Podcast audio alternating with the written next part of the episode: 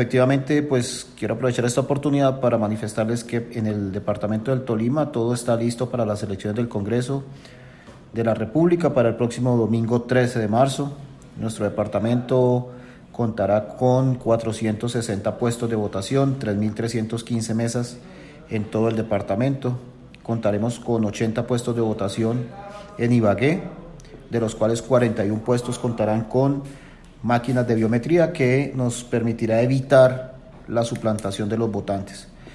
El censo electoral es de 1.116.617 personas aptas para votar y vamos a tener 3.315 mesas de votación. En este proceso, pues el censo está conformado casi que en un equilibrio entre hombres y mujeres. Las mujeres están entre 553.568 mujeres aptas para votar y los hombres son 563.043 hombres para votar. Van a haber 460 puestos de votación que nos permite ubicar nuestro recurso humano, tanto delegados de puesto, autoridades, mesas acompañadas de sus jurados de votación, en el cual el departamento en este momento se encuentra en un 89% de jurados de capacitación debidamente capacitados y aptos para ejercer su función como jurados de votación.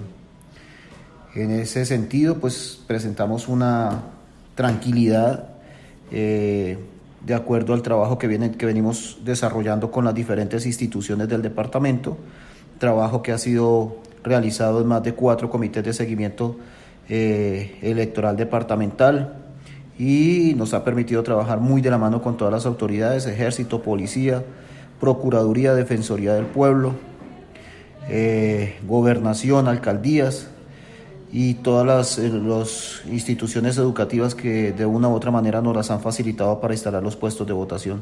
Acompañamiento del Ministerio del Interior con su delegado y todas las autoridades que de una u otra manera siempre han estado presentes en los comités. Asimismo, el acompañamiento de la MOE, quien ha sido una persona muy dedicada, una entidad muy dedicada a estar muy atento de todo lo que ocurre en nuestro municipio. En ese sentido, tenemos tranquilidad absoluta en el que vamos a instalar todos los puestos de votación en el departamento y vamos a tener el acompañamiento de todas las autoridades.